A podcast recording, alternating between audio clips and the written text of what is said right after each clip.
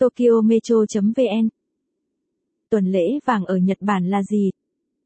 Tuần lễ vàng là tên gọi để chỉ khoảng thời gian từ cuối tháng 4 đến đầu tháng 5, gồm 4 ngày lễ quốc gia nối tiếp nhau.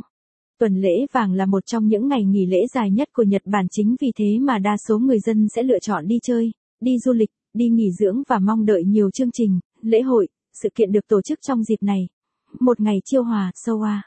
Hai ngày tưởng niệm hiến pháp. Ba ngày cây xanh. Bốn ngày trẻ em.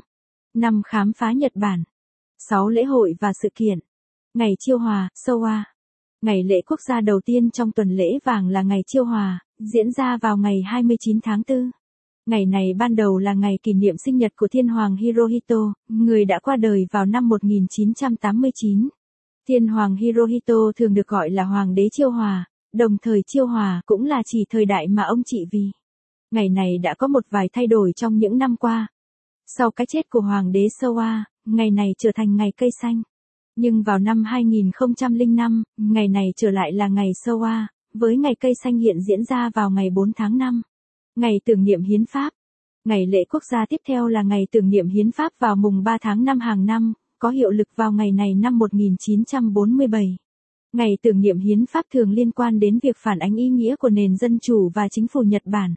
Nhiều người chọn kỷ niệm ngày này bằng cách đến thăm các tòa nhà chính phủ, nơi chỉ mở cửa cho công chúng vào tham quan du lịch duy nhất trong ngày này.